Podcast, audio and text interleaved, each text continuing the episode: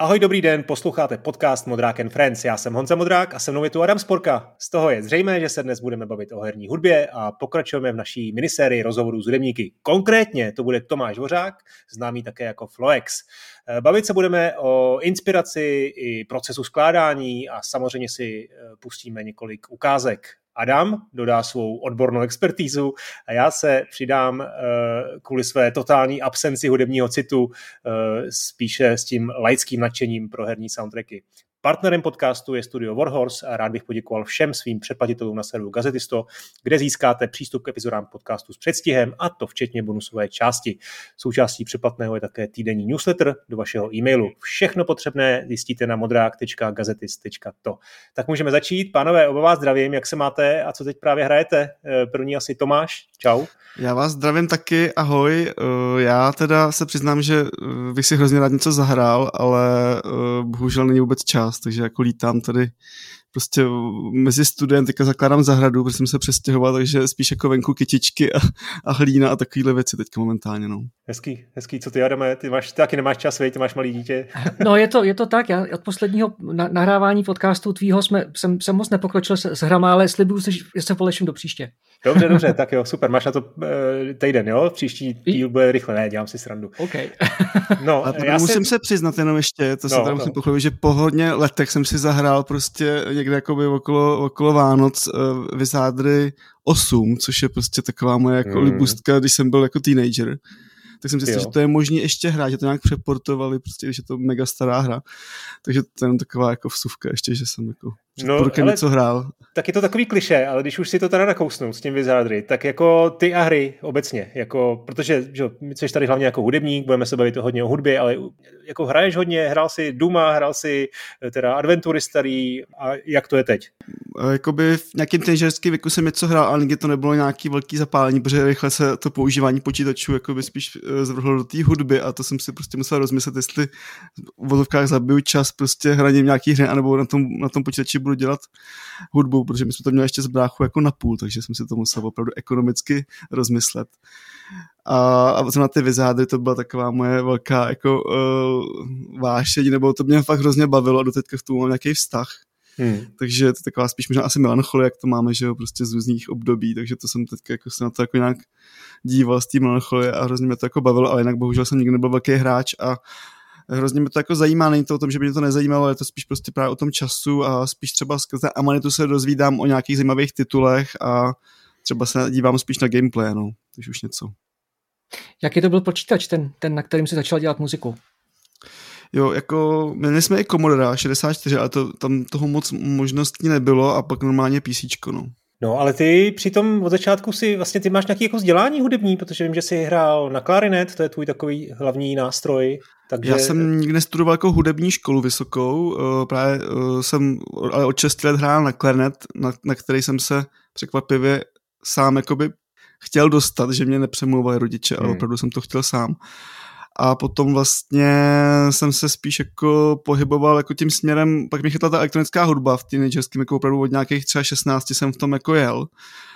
A potom jsem se spíš prostě, protože tady nebyla takové, takové možnosti toho, co by mě zajímalo, třeba v té hmm. elektronické hudbě nebo v sound engineeringu, tak jsem zkoušel jako FAMu, kde byla pak možnost po vystudování FAMu studovat jako hudební zvuk, ale to jsem zjistil, že než se prokousám FAMu, tak to prostě asi jako, jak se s tou zblázním. A nakonec jsem skončil na AVU, což je prostě vlastně jako akademie vizuálních jako uh, teda výtvarných jako umění, ale jako uh, je to teda vizuální umění, ale vlastně to bylo nejblíž tomu, co hledám, protože vlastně jako ta alternativní hudba nebo to, co jsem dělal, to byly experimenty a hledání nových cest a možností, dělal jsem tam hodně interaktivní instalace a tak, takže mám vlastně jakoby Hmm. Takový konceptuálně uh, vizuální vzdělání, protože jsem tam studoval nový média, takže to je hodně spojený i s technologiemi a tak. No tak to hezky krásně zapadá do, toho, do těch projektů, který máš s, s Amanitou, nebo vůbec do herních soundtracků obecně, ale jinak i spousta tvých dalších děl, jako je, má nějakou, nějaký interaktivní přesah, bych řekl, tak doufám, že se k tomu taky dostaneme. Ale ještě mě zajímá ta elektronická hudba, kterou si skládal úplně, úplně ty tvoje začátky, řekněme, jako, jako teenager. Co to bylo přesně za elektronickou hudbu? Dá se to někde najít? A je jako mě, promítá se v tom už nějaká, nějaká tvoje vášeň eh, nebo to, jak dneska používáš ve svých soundtrackích jako skuteční nástroje?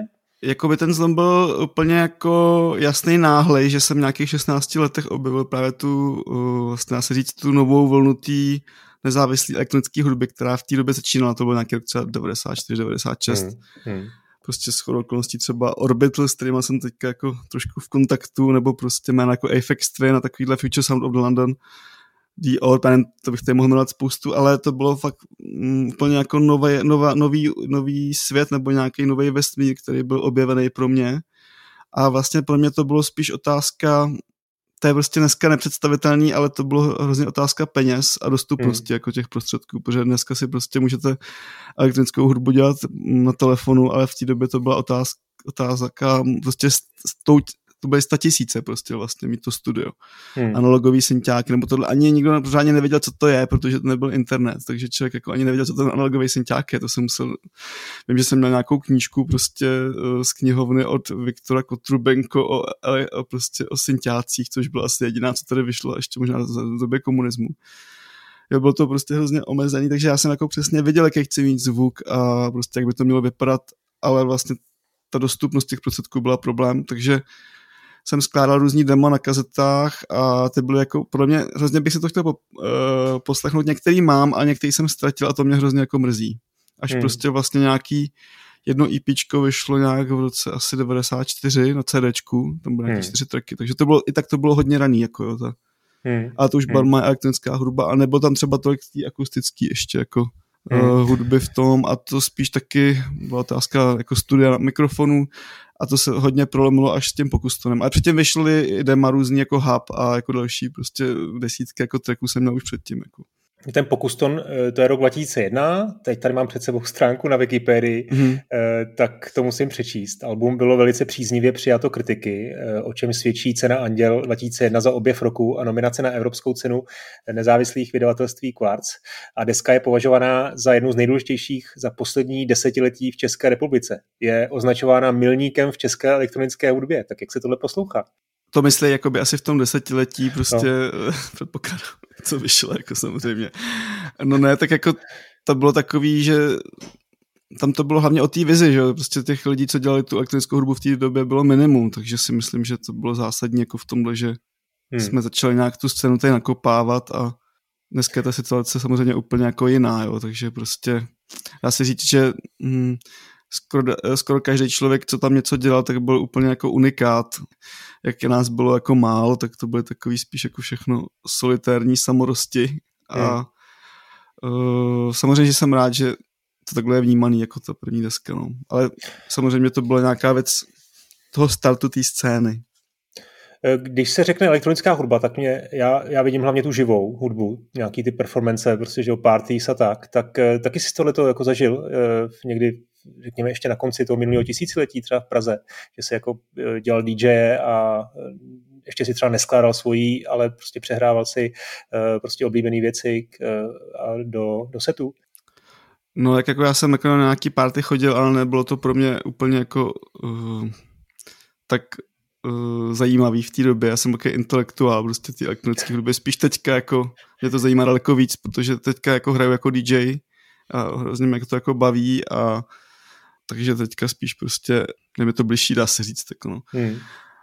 Dobře, tak já myslím, že přejdeme na tu, na tu herní část tvojí kariéry a já jsem, eh, mám pro takový překvapení, já jsem si ještě dneska zavolal uh, s Kubou Dvorským, tak jsem se ho doptal na nějaké věci, tak to občas tady proložím jeho odpovědí a taky jsem se ho zeptal, jak jste se, jak jste se potkali, tak si to pustíme. Ahoj Jakube, díky, že jsi na mě udělal chvilku času. Eh, zajímalo by mě, jak jste se s Tomášem vlastně dali eh, dohromady. Dneska už je to kolik? 15 let? Ještě víc? No, to bude už fakt dlouho. Stalo se to v každopádně předtím, než vznikl Samorost 2, než vyšel. A já jsem Tomáše našel tak, že jsem znal jeho první album Pokuston, jeho projektu Floex.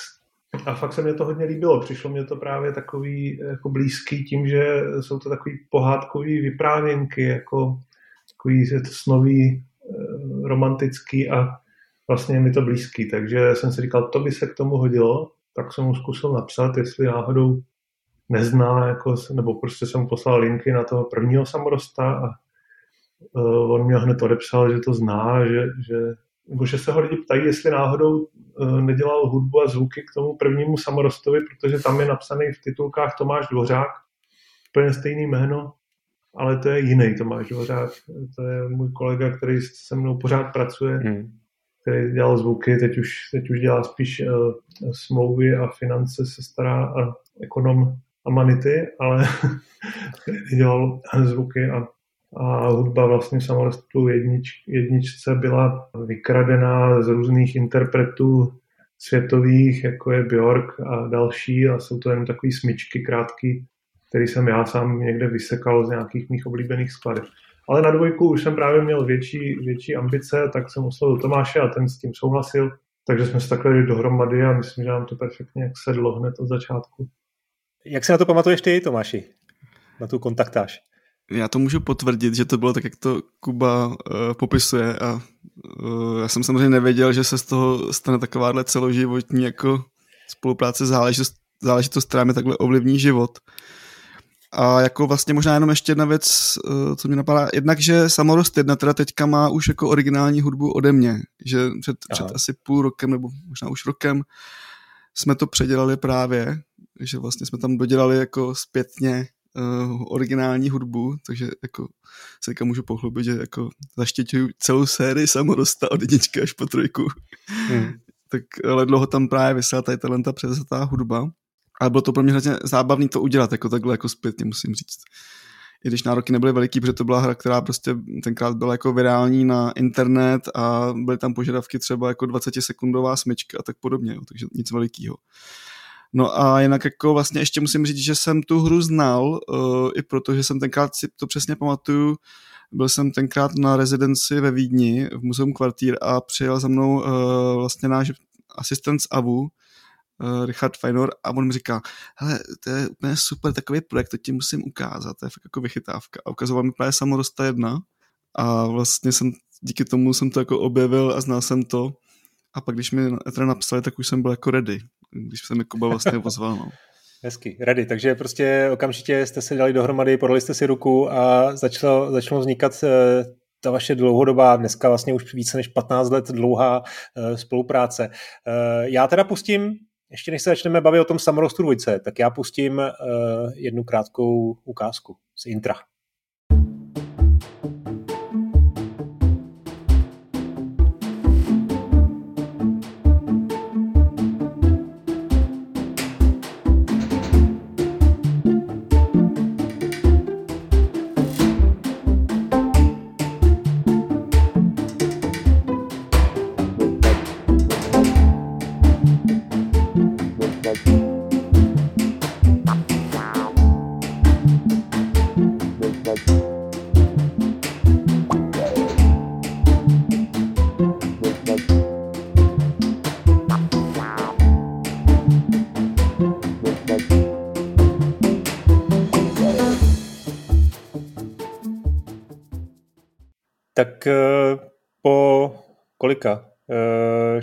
16 eh, letech? Eh, jak se to poslouchá? Tak já jsem si tam jako reagoval na různé věci, jednak uh, takový ten plechový zvuk, to, jsou, to jsem si už tenkrát vysamploval kamna, jako u nás na Jiřáku, prostě na Vinohradech, že jsem do nich bouchal nějakýma paličkama a do, a je vtipný, že jsem potom ještě i v dalším samorostovi to jako používal, jako že mi to přišlo vtipný, že jako taková červená linie, že to tam budu používat. Ty samý perkuse, takže to, to je jedna věc. A pak to bylo takový období pro mě přerodu, uh, vlastně jako technicky jsem začínal dělat prostě v nějakém davu, což jsem předtím nedělal, protože jsem používal outboardový prostě vybavení, jako sampler jsem měl hardwareový, prostě velkou krabici, jako mimo počítač a tak a byl to hrozný pain, jako prostě začínat v tom počítači dělat, si to pamatuju, že ty počítače byly hrozně jako pomalý, takže jste tam hodili prostě tři pluginy a už to prostě funělo. A vlastně to bylo super, že ten formát toho samorosta mě to umožnil, že to nebyly náročné skladby, tak jsem se tam jako postupně do toho mohl jako nějak jako promítat. A ještě jsem si vzpomněl na jednu věc, to byl taky jako živelný období, nebo prostě ty nástroje třeba jsem tam hodně používal Korg Z1, což je takový úplně prehistorický synťák, je to jeden z prvních virtuálních analogů, on používal nějakou akustickou prostě jako syntézu, virtuálně akustickou syntézu. Byl to úplně hrozně divný synťák, jakože takový jako na první pohled úplně popovej, ale když to člověk začal nějak jako do toho hrabat, tak to, vznik, jako by to mělo různé chyby, nebo to dělalo takový prostě úplně nepředvídatelné věci.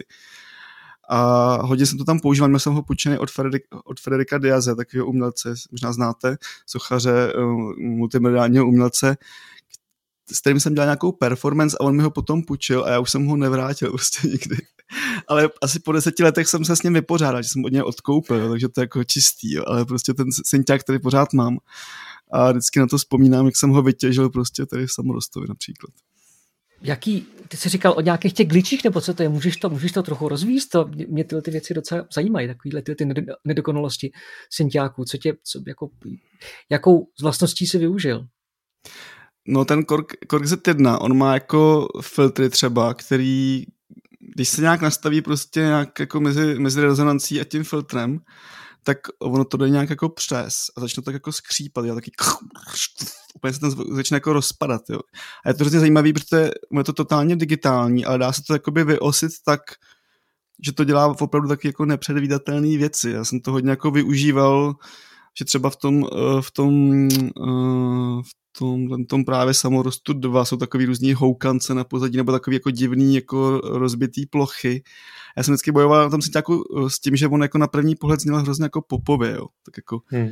líbivě, ale potom zase zároveň, když se to jako, pak jsem našel jako takový postupy, jako, jako znehodnotit, on byl hrozně organický. Doteďka jako já s něj pořád těžím. Používali jsme ho třeba i na desce jako uh, Portrait of John Doe, co jsme dělali s Tomem Hodgem, prostě to je vlastně taková poslední moje velká deska autorská, tak tam i taky se objevil a zase mě překvapil takovou jako organičností. Ale je na něm vtipný, že prostě se nemůže nechat tak, tak jak je. Jo, prostě, že on, on, je to taková chemická rovnice s ním, že prostě sám o sobě zní trapně, ale vím, že je úplně úžasným prostě členem v té jako chemické rovnici, takže často jsem ho třeba podlaďoval, to hrozně dobře fungovalo, nebo nějak jako podladění a zkreslení a tyhle ty věci. Ale, ale ta organičnost, že se ten zvuk jako neustále proměňuje, že když člověk hejbe, ono to mělo XY, takový ten jako kontrolér a spoustu jako parametrů, který se člověk mohl okamžitě dostat, takže když se s tím jako hrál organicky, tak z toho začaly vylez takový jako nevyspytatelný, neustále proměnlivý věci. A tak když se to právě třeba ještě nějak jako transformovalo, tak, tak to bylo úžasný. Jako no. Super, super synťák, který už asi neseženete.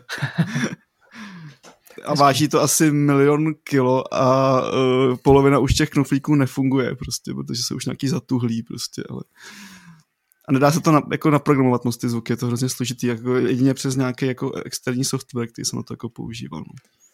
Mě by zajímalo obecně, jak jste, jak jste vlastně dělali ten, ten, nebo jak jste přicházeli na ten mood toho soundtracku, jo? protože ta hra je taková velmi specifická, až bych řekl temná, má jako, řekl bych, až jako strašidelnou atmosféru, jako eh, pokud se bavím jenom o té grafice. A ten, ten tvůj soundtrack k tomu dodává jako, jako humor, bych řekl, až takovou jako jako ten, ta ambience, ten, ten jazz trošku, tak jako, víš, působí to až jako úsměvně.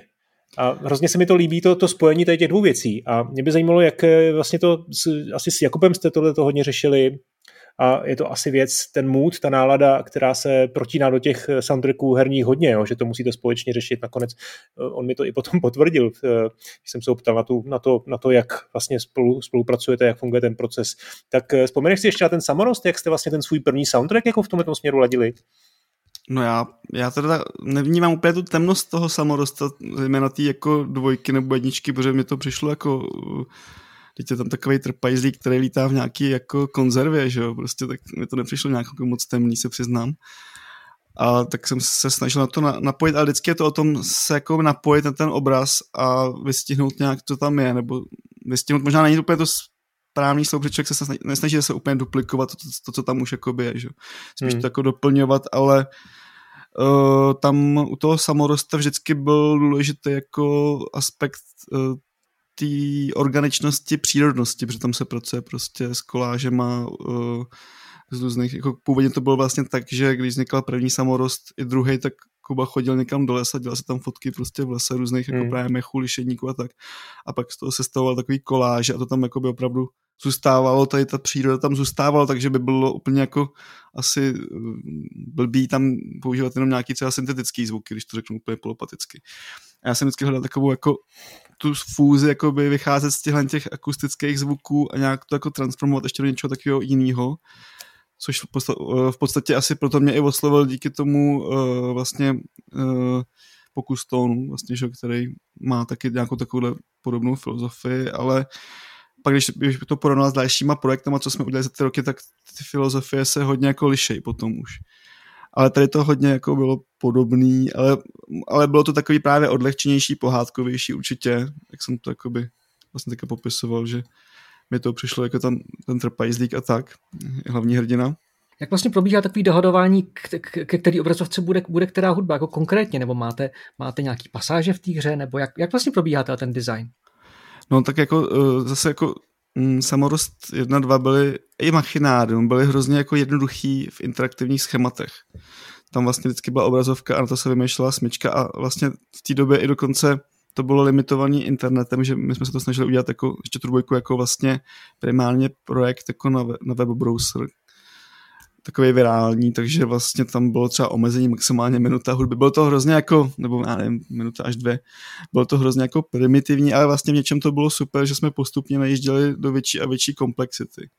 A třeba hmm. podle mě, mm, já mám třeba teorii, že lidi hrozně mají rádi machinárium, je to pořád taková nejkultovnější asi záležitost ze všech těch her, co jsme jako udělali a tam ta hudba taky ještě fungovala tak, že vždycky jako obrazovka a jedna hudba, což bylo hrozně jako easy. A já mám takovou teorii, že lidi to milují tak, že tam právě tam už byla možnost dělat další ty skladby, jo, takže tam nebylo omezení jako časový, tam jsou třeba pěti, sedmiminutový jako skladby, ale jelo to tam dokola a bylo to tam pořád, nebyla tam žádná dramaturgie, jako třeba v Samorostu, kde už je docela komplexní, bych řekl. V Samorostu 3. A e, vlastně si myslím, že lidi to mají tak rádi, protože to museli poslouchat pořád dokola xkrát, takže se jim to prostě dostalo pod kůži a prostě jako buď to dali, anebo to museli začít milovat, protože nebyla jiná možnost. Jako no. Takže nevypínali muziku? No to nevím, já ani nevím, jestli v Machináru třeba je možný vypnout muziku, nebo Samorostu si myslím, že ne, jako třeba v té dvojce, ale v Machináru se nejsem jako jistý, no. Bylo to prostě nutné to se tím proposlouchat, jako.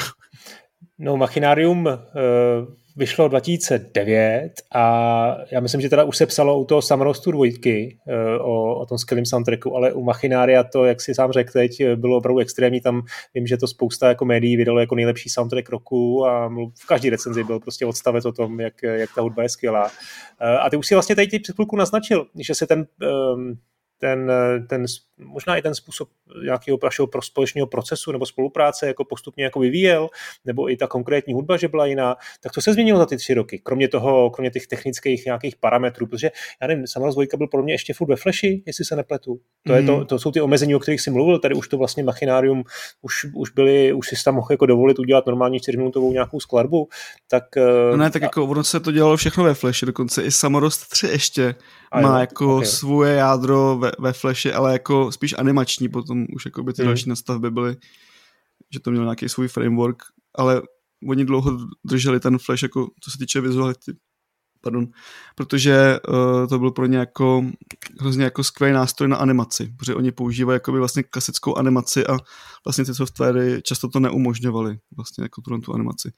Takže se dlouho jelo kvůli tomu ve Flashi, čistě kvůli té animaci, ale ten rozdíl byl hlavně v tom, že ten Samurai 2 se dělal jako webový vlastně na, do prohlížečů, jako vlastně primárně projekt. A Machinarium snad mělo taky na začátku nějaký takový náhled, že se tam lidi mohli zhrát nějaký tři levely, mám pocit, ale hmm. vlastně už to nebylo primárně míněné jako nějaký, nějaká webová hra, ale jako vlastně plnohodnotná hra, což byl hmm. úplně jako zásadní, zásadní jako zásadní proměna a pro mě technicky to taky spíš byla otázka vývoje, jako pro mě tam bylo zásadní to, že jsem že to byl prakticky jako první velký projekt, že jsem přešel na Mac a začal jsem dělat v Logicu a to mě úplně jako zachránilo, myslím, kariéru. Jako. jsem se hrozně trápil jako v těch Cubasech a v těch, těch věcech a jako pak to trvalo dlouho, ale vlastně pro mě jako Logic bylo vysvobození prostě, jo, takže to bylo jako asi takový jako technicky zásadní a měl jsem jako taky super počítač, tenkrát jsem si koupil Mac Pro a prostě ty možnosti začaly být úplně jako jinde. A já jsem ještě chtěl říct jenom poslední takovou důležitou věc, kterou jsem možná někde zmiňoval, ale myslím, že to je třeba důležitý historicky to jako zdůraznit, že ta situace jakoby vlastně těch uh, herních soundtracků, ale potažmo i celý jako indie scény byla dost jako zásadní, že to byl takový jako začátek pořád ještě jakoby té indie scény. A nějaký vymezení se vůči tomu mainstreamu, když to řeknu, ať už prostě třeba v té oblasti jako těch her, kde se prostě začaly dělat třeba artové hry, jako je právě třeba eh, tvorba Amanity, kde třeba se pracovalo jako s nějakou výtvarnou kvalitou nebo prostě s artovou kvalitou těch her a podobně třeba i v té hudbě vlastně to bylo jako, mně to přišlo tenkrát ještě úplně jako hrozně signifikantní a že vlastně jako ta herní hudba si držela svůj vlastní jako žánr, jako dá se říct. Jo, a to je vlastně vlastně zajímavé, že jako to bylo jako přijít jako jedne, jedno OK mezi slepý, mi, mi to přišlo trošku. I s těma, těma srandovníma projektama, co jsme dělali, tak vlastně to v té době byli že samozřejmě úplně úžasní jako muzikanti, jako třeba na té elektro, elektronické scéně a tak. Ale vlastně ta, ta herní hudba si v té době dost jako pořád jako ještě držela takový jako žánr, jako tý buď jako nejapný jako orchestrální velkolepý hudby na těch samplovacích bankách, ty ještě zase ani v té době tak dobře nefungovaly a napodobovaly se ty orchestry a mělo to takový svůj jako zvuk, jako hmm. pateticko, hmm. jako jalovej, pardon, když to tak jako řeknu. A nebo se zase jako ještě hodně jako navazovalo na ty old school soundtracky prostě z doby Commodore 64 a tak. A vzniklo vlastně málo normálních soundtracků. Nebo se pak dělalo nějaký General MIDI, což byly takové jako primitivní samohrajky prostě ještě. Ale vlastně v tom ne, nevzniklo tam moc jako normální jako hudby, když to řeknu, která tam mohla jako normálně být. A myslím si, že až ta indie scéna tohle otevřela takže vlastně i třeba v tomhle tom smyslu to bylo nějak jako možná jako zásadní, jako, mm, ale myslím, teďka to chci říct jako, mm, ne, neříkám to jako vyloženě na, na sebe jenom, ale chci takhle popsat tu celou jakoby scénu, jako vlastně, která se pak jako rozvinula a dneska už je to přirozený, že ty projekty mají jako super hudbu třeba hmm. a navázanou, ale vlastně to byla nějaká transformace, která podle mě začala tady, dejme tomu, v této době. Jo, určitě souhlasím, ta indie branže jako se hodně evolvovala a tehdy e, Mechinárium určitě zaujalo jak tu artovou částí, tak i tím soundtrackem a dneska je to asi, i to možná si chtěl jako mezi řádky říct, že to je dneska mnohem těžší, že dneska ta konkurence je vysoká, ať už v artu nebo, nebo i v soundtrackích, protože ta kvalita je prostě úplně jinde než, než v roce 2009. Určitě, určitě, to přesně jako to, to jsem se snažil vyjádřit, no, že to nějaký proces, který pokračuje a tady začala možná někde ta cesta, kdy se začala vyšlapávat. Honza, Honza Kavan uh, má výborný postřeh, že v, určitou, v určitý okamžik vlastně se, se lidi snažili uh, nadspat do her velkou filmovou muziku, protože to šlo. A vlastně nezamýšleli se nad tím, jestli to má smysl. A tak vlastně dávali de facto naprosto se nehodící hudbu k titulům, který vůbec nevypadaly, že by vlastně měli mít symfonickou muziku. Jo? Vlastně kompletní mismatch, kompletní mismatch žánru a, a bylo, to, bylo to přesně to, co říkáš, Tomáši. No. No, je to taková asi složitější věc ještě za mě, protože mm, ale ono se to vlastně podle mě proměňuje i jako třeba ve filmové hudbě, jo, ta, ta, ta, situace prostě, takže vlastně jako třeba filmová hudba měla taky jako dlouho, když to nebyla převzatá hudba, pou, jakoby použitá hudba, tak měla dlouho jako vlastně uh, symfonický orchestr jako nějaký framework vlastně, nebo nějaký rámec práce často, nebo tak když on... se brala jako filmová hudba, když to tak vezmu. Možná se jako pletu samozřejmě nějaký žánrovky, já nevím, country, eh, na, na western, ale já nevím, daleko více držel jako ten formát toho uh, symfonického orchestru, což si myslím, že zpětně třeba teďka nevím, jestli to dokonce není jakoby právě uh, trošku jako od, od uh, jakoby z té právě třeba z té herní jako uh, soundtrackové tvorby, že se ten Hollywood tomu hodně otevírá prostě jako ať už se hmm. třeba jedná, nevím, Ludwig Goranson, co udělal prostě za posledních jako pár let, to pro mě jako nějaká nová jako úplně jako nový článek třeba jakoby v té eh, v tý hollywoodský jako epoše, jako, a samozřejmě jako Cimr a ty lidi se to na to jako napojují a nějak to jako doplňují, ale třeba ten Goranson je pro mě úplně jako signifikantní, jo, prostě, nebo takovýhle tituly. Je, je, pravda, že jakmile se ti povede ustavit žánr, nebo respektive jakmile použiješ nějaký žánr, tak vlastně nemusíš nemusíš ho potom ustavovat v tom svém díle a vlastně ušetříš spoustu času, protože lidi už ví, co ty, co ty konkrétní zvuky znamenají, že jo? Jako lidi ví, co znamenají fanfáry, tak už nemusí mm, vysvětlovat, mm. co jsou fanfáry, že jo? To je výhoda, takže ušetříš prostě nějaký množství minut času na tom, že že vlastně už můžeš dělat tu svoji muziku a nemusíš teprve lidem vysvětlovat, že když udělám tohle, tak to znamená smutný, když udělám tohle, tak to znamená veselý, že lidi už to znají, že to je výhoda. Ale zase je pravda, že, že jsi potom omezený a že vlastně musíš dělat to, co dělají ostatní. No já si jako like pamatuju jako dvě věci, které se hodně změnily. Když jsme my hráli prostě nějaké hry, já nevím, začátku 90. let, tak to, co složil, to, co složil skladatel do hry, to vůbec ne, nebylo to, co jsme my jako hráči slyšeli, protože že my jsme mohli si to pustit na PC speakeru, na, na nějaký zvukovce Sound Blaster, která mohla mít zase různý jako parametry, takže ten, kdo měl tu nejlepší zvukovku, tak to slyšel úplně jinak, než ten, kdo ji třeba neměl, neměl ani peníze. Tak to a, je často, věc. a často hůř, než ty lidi, co to měli v, v, těch, v těch FMkách, že jo? protože tam vlastně nevadilo, že ta muzika byla jaká byla, ale jak, jakmile jsi měl prostě výborný synťák, tak často to prostě bylo, no, a zároveň eh, chci říct, že, že vlastně nemůžu, nedám dopustit ani na tu, na tu hudbu z těch, z těch 90. let, jo, která byla omezená nějakým, nějakým uh, omezením třeba u těch konzolí, uh, počtem kanálů a vůbec jako pamětí. Takže taková ta chiptune hudba, zase eh, ten její minimalismus a to třeba, co některý, některý skladatelé s tím dokázali udělat v Japonsku, ale i, ale i na západě, je, je taky jako fenomenální. No. Jenom, jenom rozumím, že potom se tak nějak jako protrhla hráz, ať už, a to, co říkal Tomáš, eh, ať už v té grafice nebo v, tý, v tom artovém stylu, tak i v těch soundtrackích a chvilku trvalo, než si s tím asi tvůrci naučili pracovat a, Machinárium bylo asi jedno z prvních, který, nebo z mýho pohledu, jedno z prvních, který to opravdu dokázal dobře a proto se, se mu dostal taková, takový pozornosti.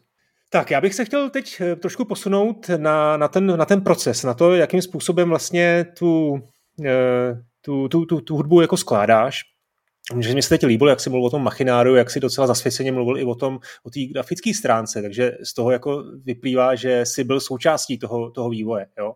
A mě, mě zajímá teda, jakým způsobem ty uh, komunikuješ s těmi herními tvůrci a jestli bys to mohl i třeba uh, zasadit do nějakého jako procesu toho, toho vývoje. To znamená, v jaký fázi ty, ty přicházíš, jak to probíhá, jak, jak spolu, já nevím, iterujete, jak, jak si vyměňujete nějaký verze, a kde to končí. A já ještě než, to, možná, než, než ti dám slovo, tak, tak teda dám eh, zase slovo Jakubovi, který mi na to taky, taky hezky odpověděl.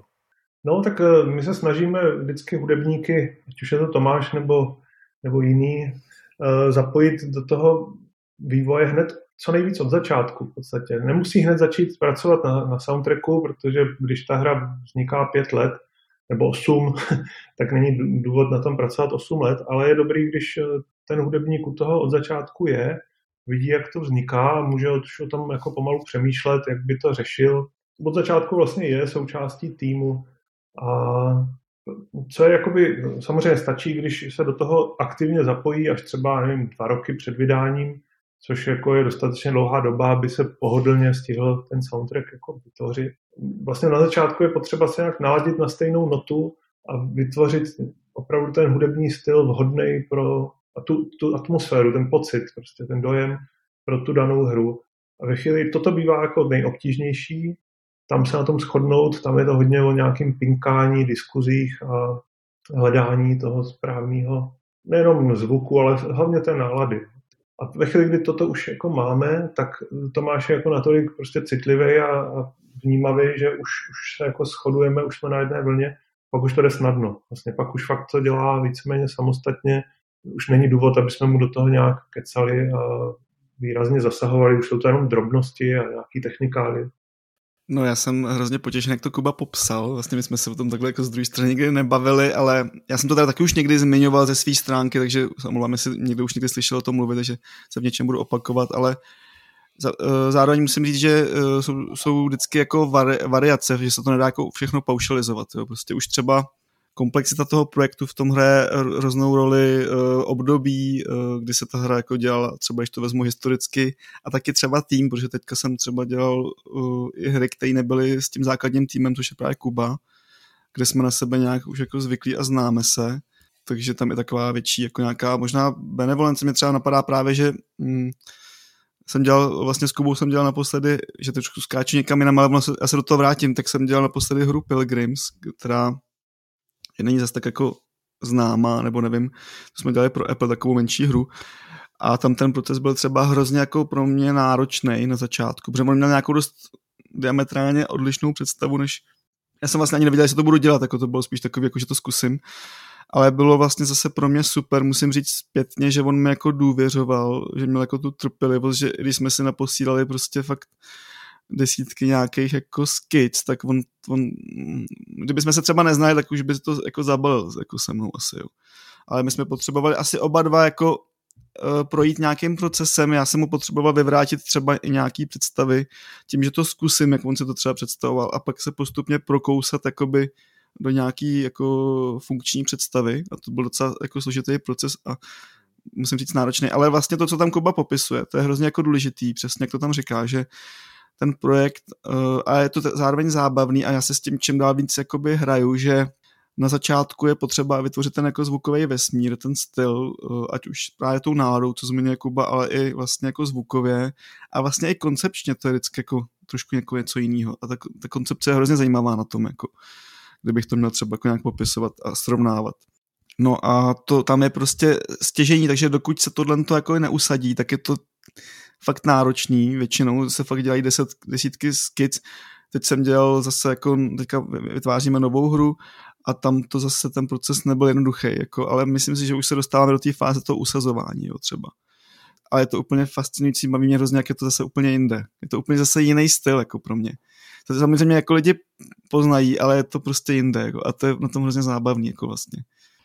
Jak vlastně tyhle ty skici probíhají? Jak to, nějaký úrovni to připravíš? Nebo nějaký úrovni vlastně odevzdáš nějaký takovýhle náhled? Je to, že nahraš něco na, třeba na piano, nebo už je to nějaká vyprodukovaná věc? Nebo jak, jak, to, jak to děláte? Na piano určitě ne, protože vlastně jako ten zvuk a celý ten zvukový vesmír je tam úplně stěžejní. Jako. Takže uh, ta skice třeba spíš nemusí být třeba dotažená svým rozsahem a uh, možná třeba v mixu a a td. a řeší se třeba pr- nějaký první scény, na kterých se zaměříme, nebo nějaký stěžení scény, na kterých asi se člověk nechce vybrat na začátku nějakou složitost, takže spíš jako nechci říct, že to je úplně lineární, jo, spíš jako najít něco, co je takový jako neutrální, že, to, že se na tom dá už jako pracovat, vystihnout něco, ale přitom to není nějaká úplně věc, na který bychom se zabili prostě na začátku. A ale to každý... se jako ladí, no. Ale každopádně, jak jsem pochopil, teda vlastně, když začínáš tvořit nějakou skladbu, tak od samého začátku už řešíš její jako finální, nebo ne finální zvuk, samozřejmě finální mix, že? ale prostě jako už od samého, začátku řešíš ten zvuk. Není to jenom, že prostě řešíš hudební obsah, jakože noty, harmonie, podobné věci, hmm. už řešíš i ten zvuk, je to tak. Jako totálně, protože v té hudbě, co dělám já, ten zvuk je možná více jak 50% té hudby. Jako. Jasně, jasně, jasně. To je ta produkce, nemyslím teďka kvalitativně, ten mix je něco jiného, to, že se to pak zlepší prostě jakoby v té kvalitě, ale ta produkce, jako ten zvukový jako svět je úplně zásadní. No takže třeba teďka jako e, dělám nový projekt, který brzo se bude anoncovat, ale ještě se neanoncoval, takže nemůžu přesně upřesnit, jako co, o co se jedná, ale je to třeba hrozně zá, zábavný v tom, že tady ten nový projekt má jako kvalitu zvukovou totálně jako destrukci zvuku. Protože ta, ta hudba prostě se odehrává někde prostě jakoby z roku 1930, jo, i když to reálně není takhle.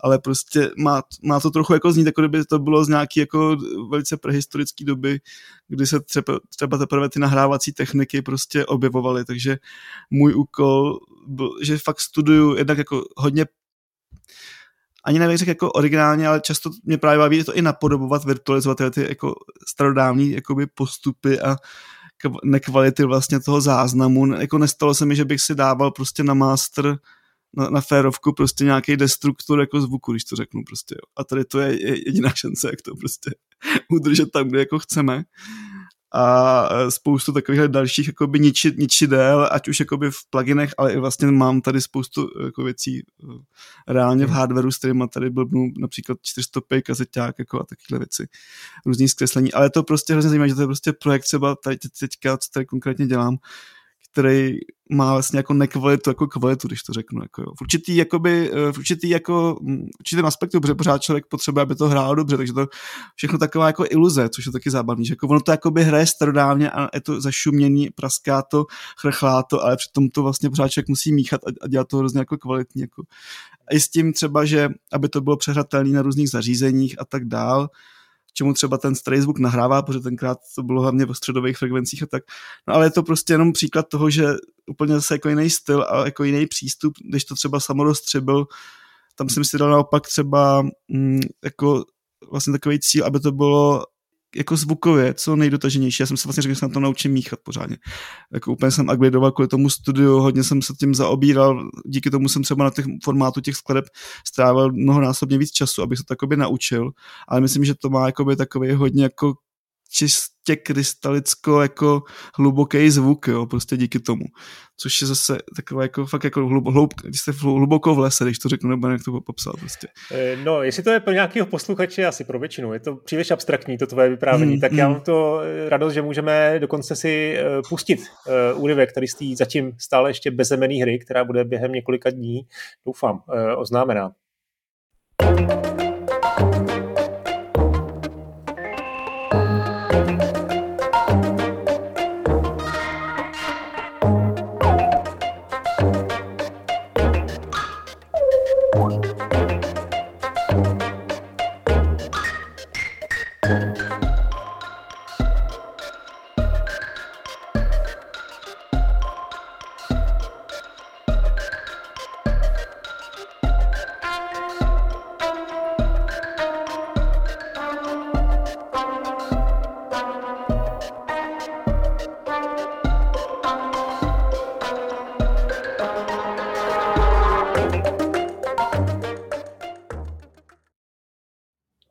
Proto tam bylo to echo. Já jsem, já jsem přemýšlel, jako, co to, že mě to, mě to znělo takhle v podstatě jako, jako staro, starodávně, ne starodávně jako že ze středověku, ale starodávně jako třeba z minulého století někdy.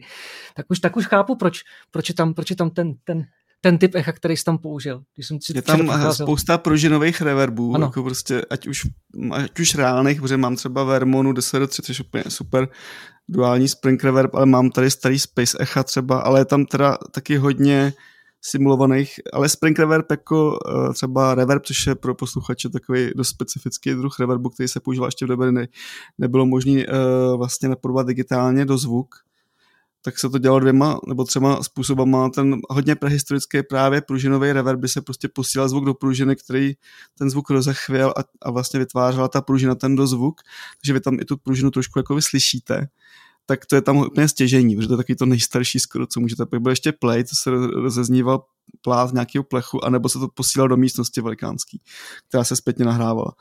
Takže eh, jako, ať už nějaký jako simulace tady těchto těch jako uh, pružinových starých zařízení. Uh, mám plugin, který speciálně se jmenuje Spring, kde jsou super pružiny, nebo samozřejmě používám Altiverb, kde je spousta skvělých pružinových reverbů. Ale i ty reální, tak to je prostě úplně základní výbava na tenhle projekt, ale hlavně hodně jako takových věcí, které to znekvalitňují, že fakt jako řetězec, kdy na, na, na stopu dáte prostě něco, to, co to rozkolísává, jako ten, tu stabilitu toho zvuku, takže to cítíte jako, jako by, ten zvuk jako kolísá a tak jako divně tahá, což okamžitě jako tak nějak evokuje tu dobu a na, na těch mástrech nějaký simulace nějakých gramofonů prostě a zkreslení z gramofonu a tak dále, jako prostě no. No já eh, teď bych asi se vrátil k Pilgrims, což je takový soundtrack, který máme s Aramem oba moc rádi, jak jsme si jsme se bavili vlastně eh, před, před natáčením, tak eh, oba by se ho možná vybrali jako náš nejoblivnější v tuhle chvíli. Tak, to, tak to je super, to, to mě těší, protože to není zase tak známý právě, takže to no, jste mě no. potěšili. No. A má takovou, ta hra má takovou velmi českou atmosféru a myslím si, že i ten soundtrack tomu dost, dost jako odpovídá. Tak hmm. máme tady dvě ukázky. Thank you.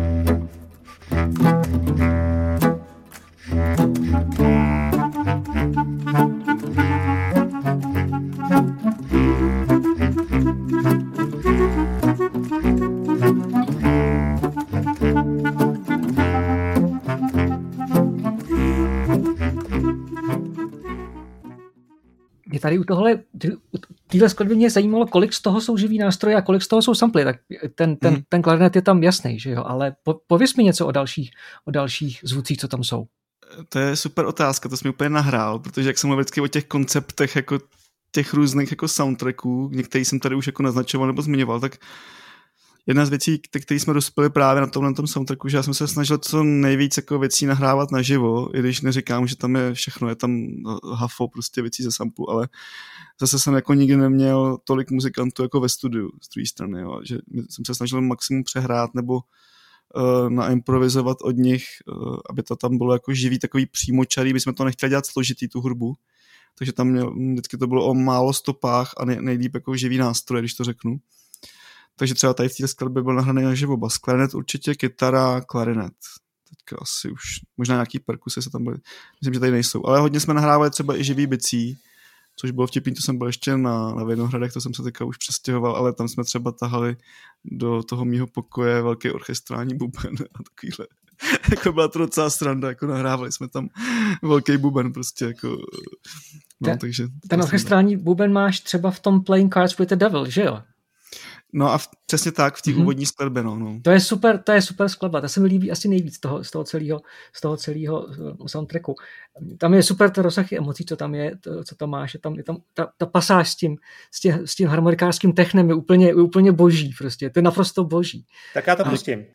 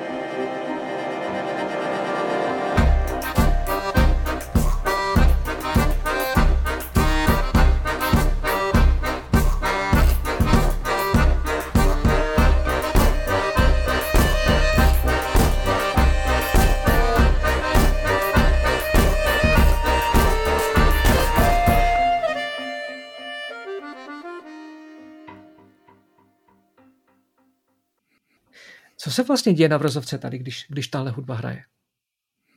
To je právě úvodní scéna, takže to je to eh, vlastně skladba byla dělaná hodně jako na, na obrázek, když to řeknu. Ale zásadní tam je ten akordeon, který se tam ještě různě tak pro, pro, pro, prolíná vlastně celou tou hru. To nahrával vlastně Roman Zabelov, kamarád, vlastně skvělý akordeonist. To tam byl úplně zásadní nástroj tady vedle teda těch uh, perkusivních nástrojů, ty se tam taky objevují, to bylo hodně fakt naživo všechno nahrávaný. Takže to byla velká sranda.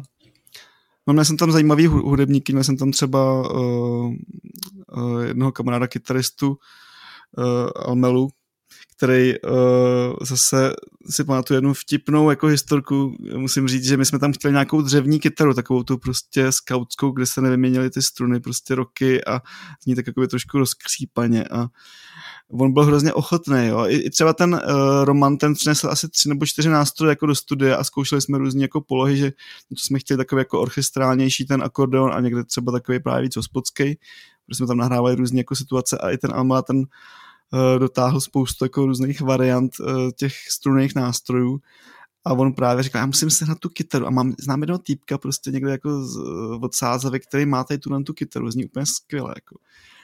A tak já, já ho zkusím nějak jako, do, eh, jako dokopat tobě, aby, aby, mu, jako, aby mi půjčil a vyprávěl mi nějakou jako obskurní historku, že někde, jako někde na, na nějakém parkingu prostě za Prahou se jako teda setkali a on mu to předal. A úplně jako ještě přišel asi o hodinu později, tak on tam na něj jako čekal a pak jako on mu říká, pro mě, já jsem se spozdil, prostě já jsem ještě si říkal, že, že prostě to musím nějak, když to budeš tam nahrávat, to musím nějak vylepšit, já jsem ti tam vyměnil ty struny, jo, prostě on, ne, prostě, že on to přesně chtěl, že tam ty struny nebyly prostě roky vyměněný a že to je prostě taková jako polo, polo prostě nekvalitní kytara, že jo, takže no úplně se to potom, ne, jako, pořád se mu to rozladěval, tak ještě tam prostě něco jsme z toho jako zachovali, jo, ale prostě už to nebylo ono úplně. A ty jsi říkal, že eh, jsi měl ensemble, když se, když se tohoto nahrávalo. To znamená... Jako... Ne, tak to jsem neměl, to jsem teda možná nějak špatně řekl, většinou jsem se je zval po jednom, že to jsme prostě overdubovali a pracovali jsme to, měli jsme tam, někdy jsme tam měli improvizace, někdy tam byly třeba už předvymyšlené věci, které oni jako právě jako přehráli, nebo to, to potom nějak jako rozvíjeli, ale ta práce byla takový overdubbing klasický, no. Jak dlouho ti tak trvá třeba udělat takovouhle skladbu, jako od začátku až do konce, jako kdybys měl třeba spočítat, já nevím, hodiny třeba? To je hrozně těžká otázka. Já vím. Sorry. uh, to se prostě asi takhle... Dva roky. nevím, tam je, tam vůbec jako třeba co je skladba, jako, to úplně jenom spíš asi nebudu schopen spochybnit a spíš jenom vysvětlím tu problematiku té otázky. Jedna věc je, takže ten projekt má trošku jiný zadání. Tady třeba byl hrozně jako složitý ten proces toho vzniku, najít té polohy, plus jako ústřední částí celého toho soundtracku je vlastně jedna skladba, která je ale mega komplexní, to vlastně spíš interaktivní schéma, protože tam, tam vlastně jako jsme dlouho hledali, jak jako vyřešit uh, to, že ta hra vlastně vypadá tak, že uh, do značné míry pořád chodí jako ta, ten hlavní, jako ta hlavní postava mezi lokacema, kde jsou různé jako situace a vlastně se to odehrává skrze karty, které se tam jako vyměňují a ovlivňuje se ta scéna vlastně jednotlivá. Ale jako, abych to řekl jednoduše, prostě postava neustále mění jako lokace a uh, vlastně situace, emoce a je to v řádu sekund prostě jako.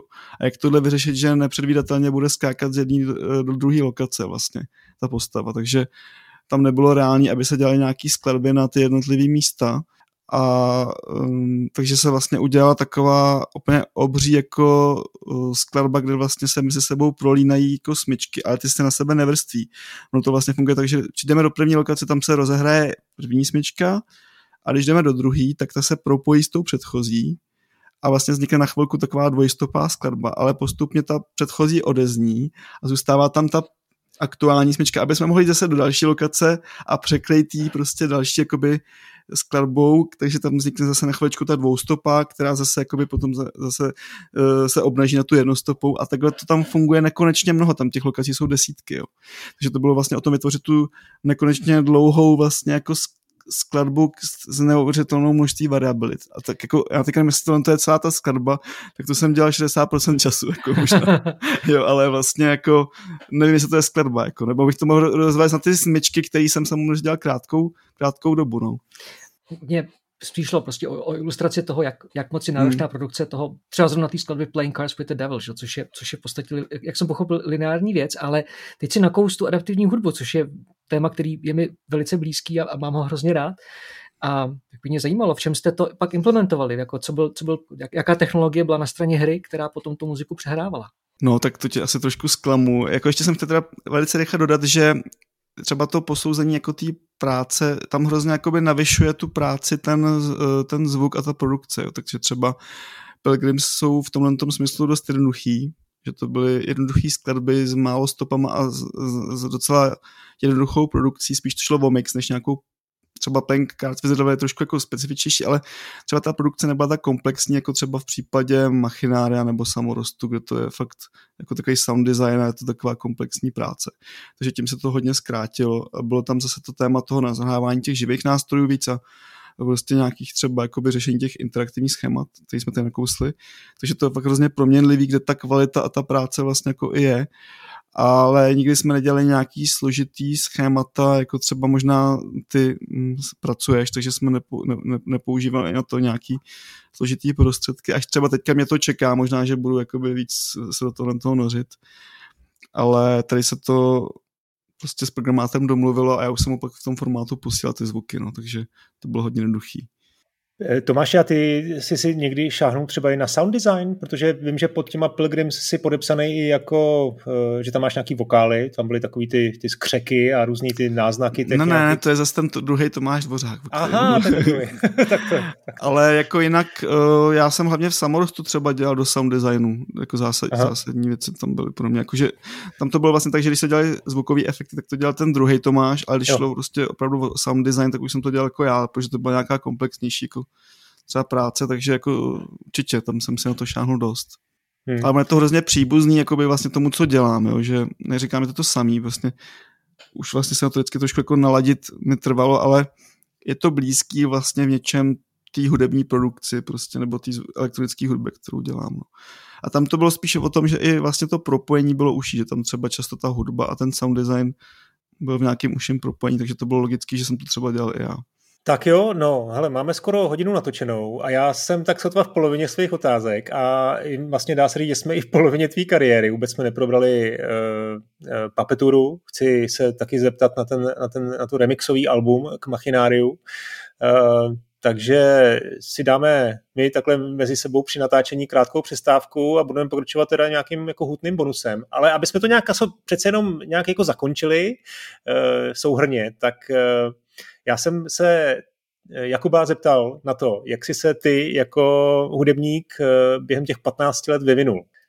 Vyvinul se určitě, jako se, myslím, že hodně zapracoval na zvuku a hodně to posunul takovou, takovou profesionalitu, tu řemeslnou, myslím. Taky hodně, hodně se vyvinula ta spolupráce na hrách, řekl bych, ta dramaturgie hudební jako v těch hrách. To, to jako už dneska chápem mnohem líp a mnohem jako komplexněji a vytváří neuvěřitelně složitý schémata, eh, kterým ani já sám nerozumím kolikrát.